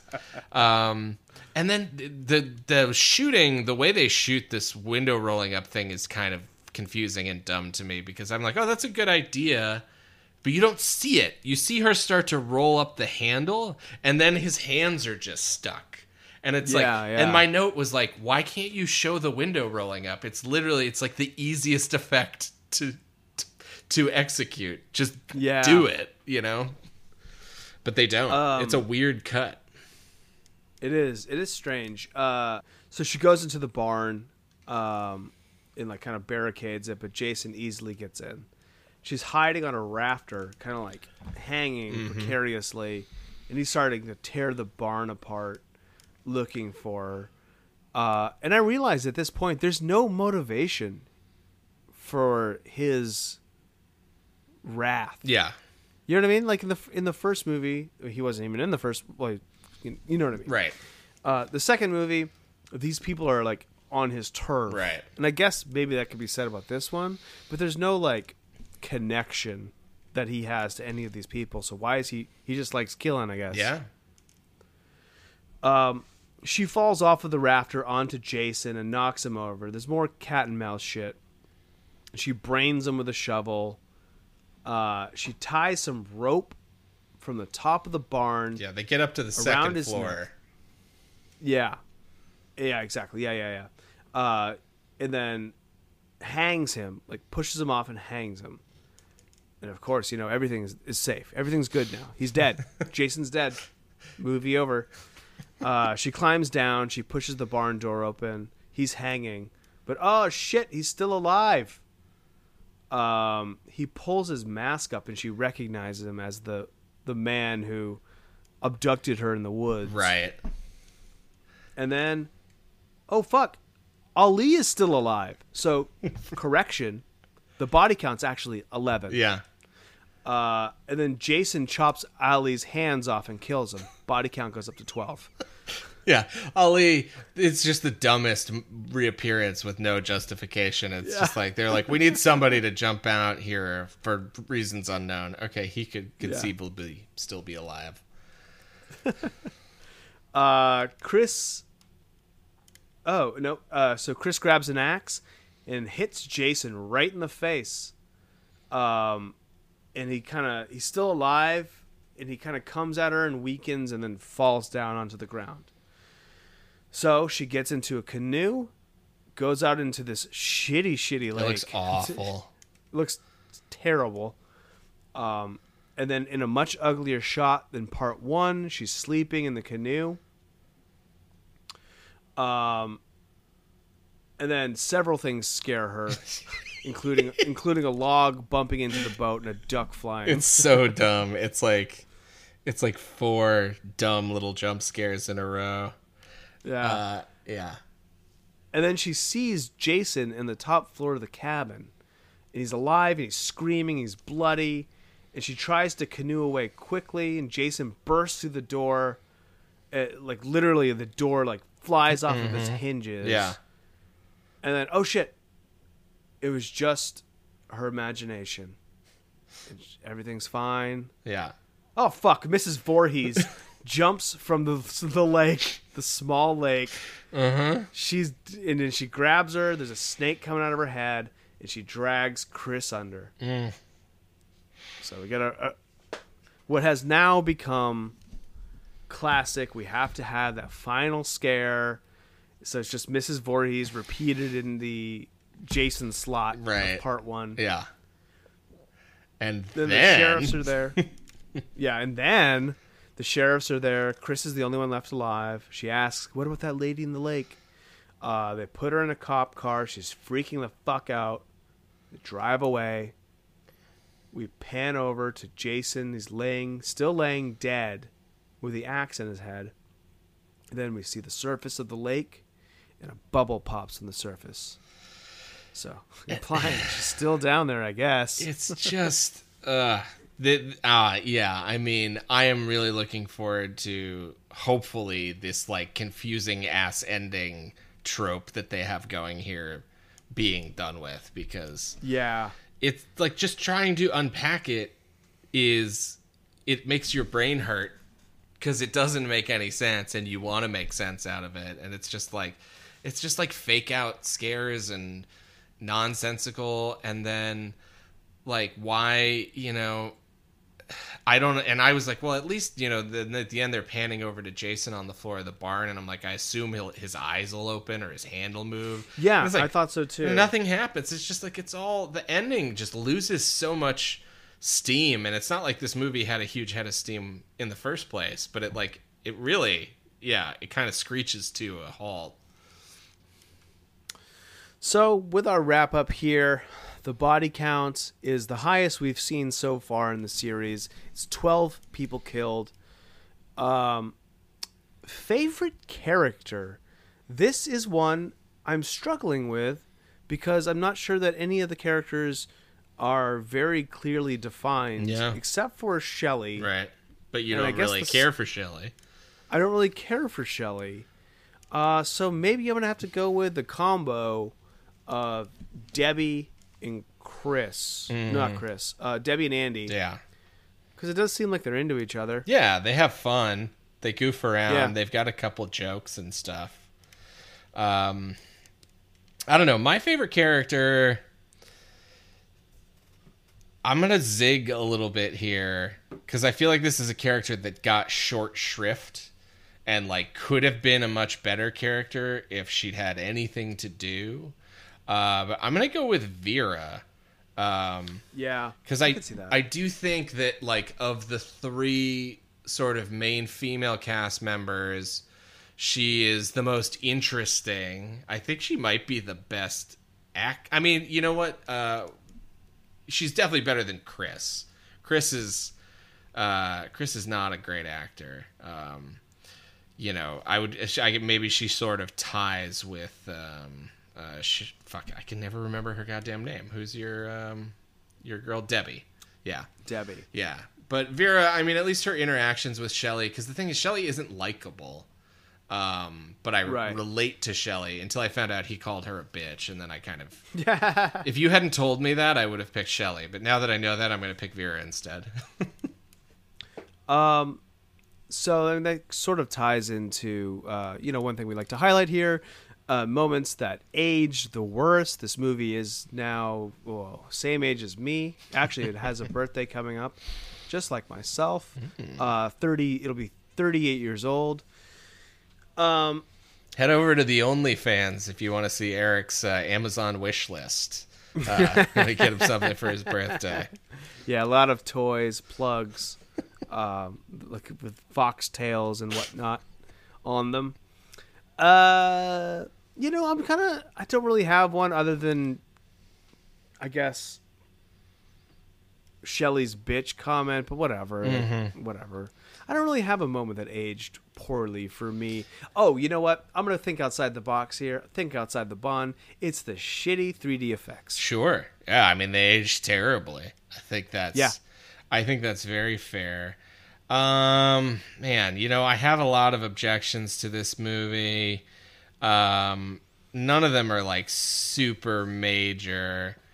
Uh I'm gonna go ahead and say the the stoner characters. I'm guessing that that was like people were really into Cheech and Chong in the early '80s, and maybe that rang as something fun. But like now, it's just like, yeah, super cliche, and they just like they're just dumb. They're dumb caricatures, and it doesn't it doesn't work at all. Yeah, yeah, absolutely. Um, we like to rate the scariness of these movies uh, on what we like to call the Carpenter scale, where every horror movie we believe s- rates somewhere along the film output of the director John Carpenter, one of our favorites. Uh, for me, this is not a very scary movie at all. Um, there's some jump scares, nothing really creepy in it. Um, so, and it's also very brightly lit Yeah. and cartoony. So, for that reason, I am going with Escape from LA. You son of a bitch. yes, that's why I went first. you took Christine last time. yeah. Um, well, I mean, Eric and I are really getting dialed in on the Carpenter scale here. Yeah, we are. We might have to just start collaborating on this from uh, from here on out. Yeah, Um, yeah. But yeah, I uh, I will. I was also going to say Escape from L.A. I think it's this is not a scary movie. Um, and you know, none of these movies are like terrifying, but this one in particular certainly lower on the scale than either of the previous previous two. Yeah, totally. Uh, and then so finally, just our our pass or fail. very Favorite binary. kill. Favorite kill. Ah, fuck, man, I always do Keep this. trying to skip the one that is the most applicable to this series. Sorry, listeners. Uh-huh. Uh, I for some reason my, my eyes just always move past it.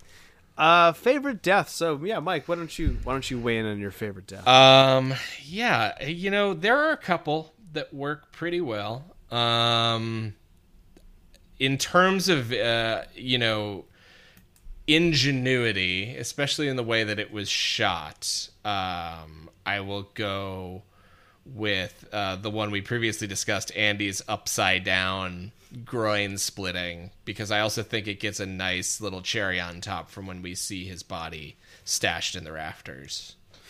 Yeah, we're simpatico here. That's that's also my choice. Uh, and I think I mean honestly, there's not much that compares to that one. Mm-hmm. It's just it's the most brutal death we've seen in any of these movies. I think. Yeah. Just like out and out brutality. Mm-hmm. Um, uh, maybe the marks machete in the face and then trip down the staircase Yeah. ranks up there. But yeah, it that's it's cool. It, it looks str- it looks strange. Yeah. which I think is a really a really like extreme violence. I would imagine looks strange when it's happening. Yeah, Or, like, unnatural. this happening? Yeah. And unnatural, yeah, and his body just crumples in this weird, unnatural way. Yeah. Uh, that I thought was very cool and effective. Mm-hmm. Okay, then. So finally, sorry, I skipped ahead to it before. Does this movie is this a pass or is it a fail for you, Mike? Um, you know, I think I it, you, we have so many movies to go, and I know there are some real stinkers down the line. So I'm debating how stingy I want to be right now because I feel like yeah, me too. I feel like we could, and I th- I'm just going to reserve the right to change my mind about this when we reach the end of the road. Um, But for now, I think because of the clunkiness of the 3D, the bad acting, uh, the lack of fun, fun in general, I don't think it's. I think it wants to be a fun movie, but it doesn't really succeed, and there's not enough TNA. Uh, and the disco theme is great, but it only appears at the beginning and end credits. Um, So for all of those reasons, I'm gonna give this one. This is a fail. I think, um, yeah. If I'm if I'm curating my list of like, hey, here's a streamlined uh, Friday the Thirteenth. Uh, this one's got to be off it because I think I was on the fence about the first one, and I would definitely recommend the first before I'd recommend this. yeah, uh, although that's an interesting choice because it is the first time we see his his mask, and that's kind of the only lasting Yeah, thing from this movie. Uh, yeah, I think I'm right there with you. Uh, it, to me, it's like a soft fail. Um, yeah. It's not terrible. it's not terrible. I had fun watching it. Um, but as you said, we're about to we're gonna watch like eleven movies, so not all of them are gonna be worth the price of admission. Yeah. Uh great. Well, hey, you have a a new segment that you wanted to debut here, right? I do. Uh, yeah, if you want to jump right into it. Uh, so, this is a little bit of a surprise for Eric because this is something I put together um, that uh, I thought would tie in nicely. Uh, you know, we've discussed the drawbacks of the 3D shooting of this movie, but this was a movie that did very well in the box office with the 3D effects, and it was one of the first movies of the 80s to really contribute to the resurgence of 3D in theaters, specifically horror movies. Um, for anybody who's unfamiliar, uh, the 50s was really the heyday of 3D in the theaters, specifically with horror movies and scary movies. That was a big thing.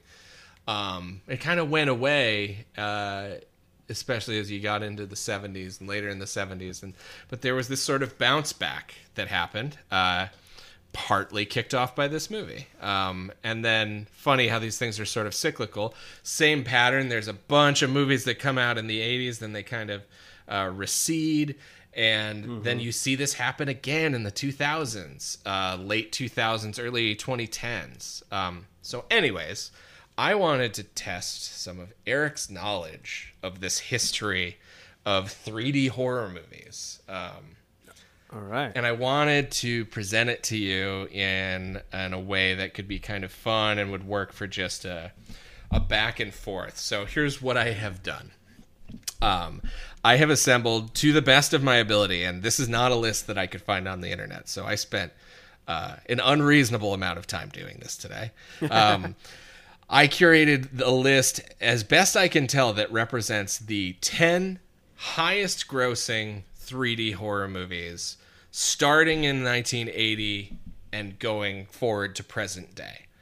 Um, there are a couple caveats here that hopefully should whittle down what we're dealing with. So, the first and biggest one is uh, well, obviously, like I said, they're all horror movies, so I tried to stay away from things that kind of skate the, you know, the line between is it horror, is it sci-fi, is it something else? It's like these should all feel firmly like horror movies. Also, all of these were shot in 3D. So, none of these Okay. are post-conversion 3D movies, which you see a lot of nowadays. Um, yeah. you know, so like something like the Avengers or any big blockbuster release action movie, most of those have 3D releases, but that is all post conversion 3D, where they add 3D effects in the post production process. So you won't have any of those. All of these movies were shot with 3D cameras. Um, so, like I said, 1980 to now, all U.S. releases, uh, and then there were two fairly well-known 3D movies from the 80s that I could not find any box office data for anywhere, so they're not on the list. Um, it, they're, I mean, they're not that well known; they're pretty obscure. But one is Parasite from 1982, which is famous for having the first appearance uh, in a feature film of Demi Moore. Um, and then, Oh. and then the other one is called Silent Madness. Um, Okay. So both of those are off the list. Uh, and then one more piece of info. Let's just get all this out of the way, and then we can jump into it. So there are ten movies on this list. And I thought this would fit really well with our podcast because of these ten movies, only one is a non-sequel, non-remake. They are nine of ten are all part of a franchise. Okay. Um, and so I have this top 10, and I thought it would be fun to go through this sort of family feud style.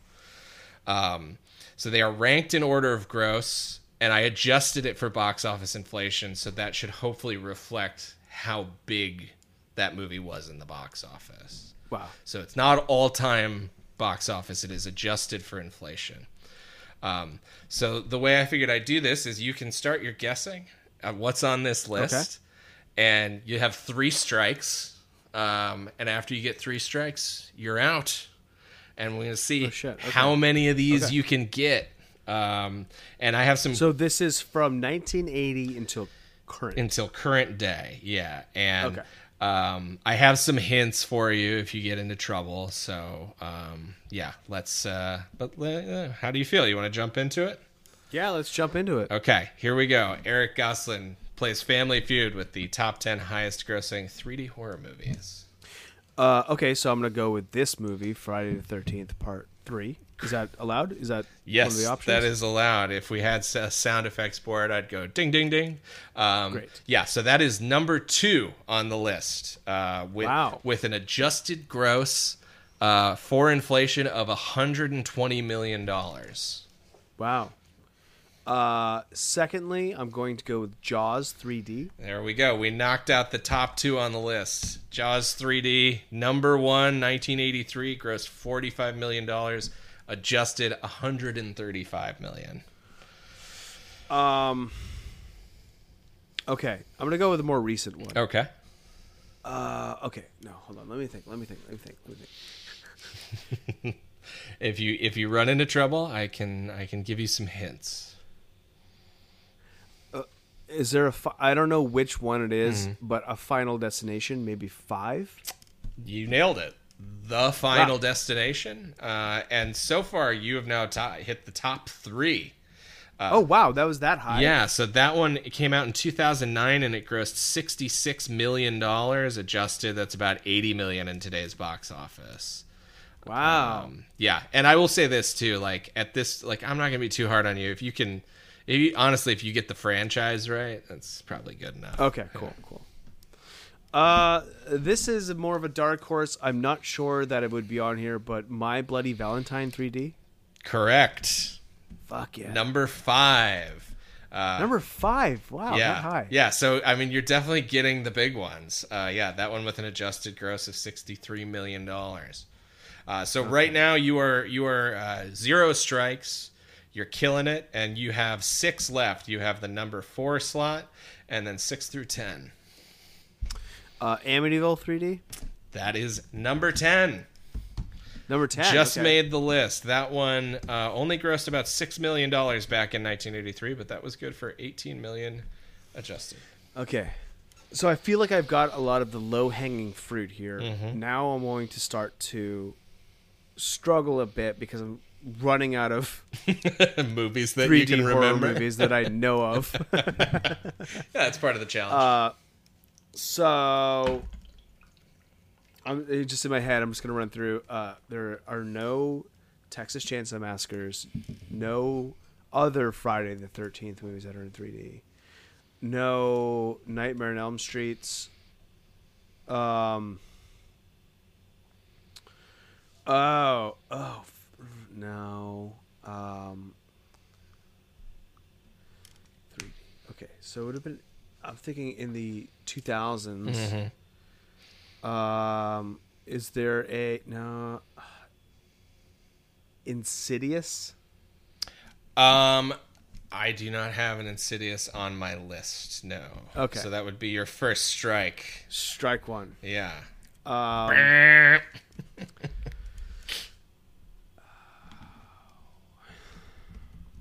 Would you like a okay, hint? let's go- Yeah, I'll, t- I'll take a hint. Okay. Well, so this isn't one of my pre uh, determined hints, but I'll tell you this just to help you out. Of the five movies you have remaining, um, four of the five, or no, sorry, of the six you have remaining, five of the six are from the last decade. Okay. Okay. All right, that's helpful. Um, Piranha 3D. Number nine. Th- or should I, let me correct myself. Three double D. Which one is your final answer? Isn't it three double D? I'm going to need. Piranha. I'm going to need a Yeah, I'm gonna lock in answer. three double. Three double. three D. double D. Incorrect. What? Yeah. Uh, Is this Piranha 3D? yeah. So, and I'm going to tell you, I'm not. I'm not trying to be difficult here. Those are two different movies. Oh shit! Is the first one in 3D? The they're And both. the in- second one is. Co- they're both in they're 3D. both in 3D. Um, the first one grossed uh, over 25 million dollars. The second one absolutely tanked, um, Okay. and is not on the top ten. okay. So, which is the one? They're both in 3D. They're both in one's 3D. called the first one's one called, is 3D. The next one is called 3 Double D. Yes. Fuck. Yeah. That is also one of the most uncomfortable viewing experiences, uh, theater experiences I've ever had, because I saw that movie and there was a family with young children in the row ahead of me. Oh boy. And that movie is ultra violent. There's like, like Jerry O'Connell gets his dick bit off. Yeah. Gianna Michaels gets her like tits dangled in the water. hmm Yeah, it's fun. Anyway. it's a lot of fun. Um, okay, so you are you're sitting here with two strikes now, um, and you have four movies left. So I'm going to go ahead and give you a hint right now, okay. uh, which is you have already stated false information uh, in the course of your considerations. oh, okay. Oh, uh, Texas Chainsaw Massacre. Yeah. Uh, do you want to take a guess at the name of the movie? Is it like leather? Is it like the third of the remakes? Is it 3D? Yeah, it's called Texas Chainsaw 3D. Yeah. Oh, okay. yeah, and it came out in 2013. Uh, I don't know if I it's the third of the re- reboot series, but it is part of that reboot. Um, Okay. Yeah, it's people running wild with that intellectual property. Um, Uh, so I really want to try to get the one that's not a series. okay, would Um, yeah, that one. Um, I mean, it's definitely it definitely got a major theatrical release. Um, and I'll tell you this: it came out in 2011. 2011. What was I doing in 2011? I was socializing. Yeah, you, Um, you have three left here. You have one, uh, this this aforementioned non-franchise from 2011. The other two are both from wildly successful franchises. oh fuck. Okay. And uh, the last bit of information I will give you, and then you are on your own, is uh, one of those two is the remaining uh, non 2000s. It, it was released in 1991. 91. Number four on the list. Number four on the list, 1991. Oh, what a time we had! I don't think the uh, war in Iraq had started yet. uh, Trouble, trouble was a brewing. trouble was a brewing. Um, fuck. All right, all right, all right, all right. All right. I don't want to belabor this too much. Not what our big '90s, or what are big franchises that were like still going into the '90s. This one, Mm-hmm. Friday Thirteenth. I mean, Nightmare on Elm Street. Um, fuck. Uh, Pol- Poltergeist? No, that's not it. You out of gas here? Uh, I You still have one strike left, so uh, you think you should use it. But you've got your 91 and you've got your other two. The other one is from later. I said pol- uh, I did say Poltergeist. I don't know if you heard me. oh, you're gonna guess Poltergeist? nah, nah. I guess I'm not. I'm not. I'm not. Okay. Um, There's there's a couple of people at home who are screaming at you through their uh, oh my god, I know. through it's their driving me. their ear pods right now. What is a '90s? The Wishmaster is all I can think of. Why do I always think of the Wishmaster? um. Okay, I'm gonna go with a uh, a Jeepers Creepers. Was that not in the '90s, but that was that a 3D movie ever? That is incorrect. Uh, you have struck out. You got seven out of ten, which is pretty good. Yeah. Um, so the one that's killing the fans at home, presumably, you you weren't just wrong about Texas Chainsaw Massacre. It's 1991. Freddy's Dead: The Final Nightmare is a 3D film. That's a 3D film. Yes, it is. I never saw it. Yeah, there you go. We found Yeah. the gap in your knowledge. Yeah. Wow, damn it. Yeah, and that one number four on the list, that uh, an adjusted seventy-seven million, um, and then the other two, um, number six on the list came out in 2010. Saw 3D. Oh yeah, that's gonna be one of my. I forgot. Yeah. that I didn't say that. Yeah, and then the final one, the only non-franchise entry on the list, not an easy one, but one that I was aware of, uh, 2011's Shark Night, which is also titled Shark Night 3D. Um, Huh. Yeah, and it's basically like, from what I remember of the trailer, it's like Friday the 13th, but with sharks.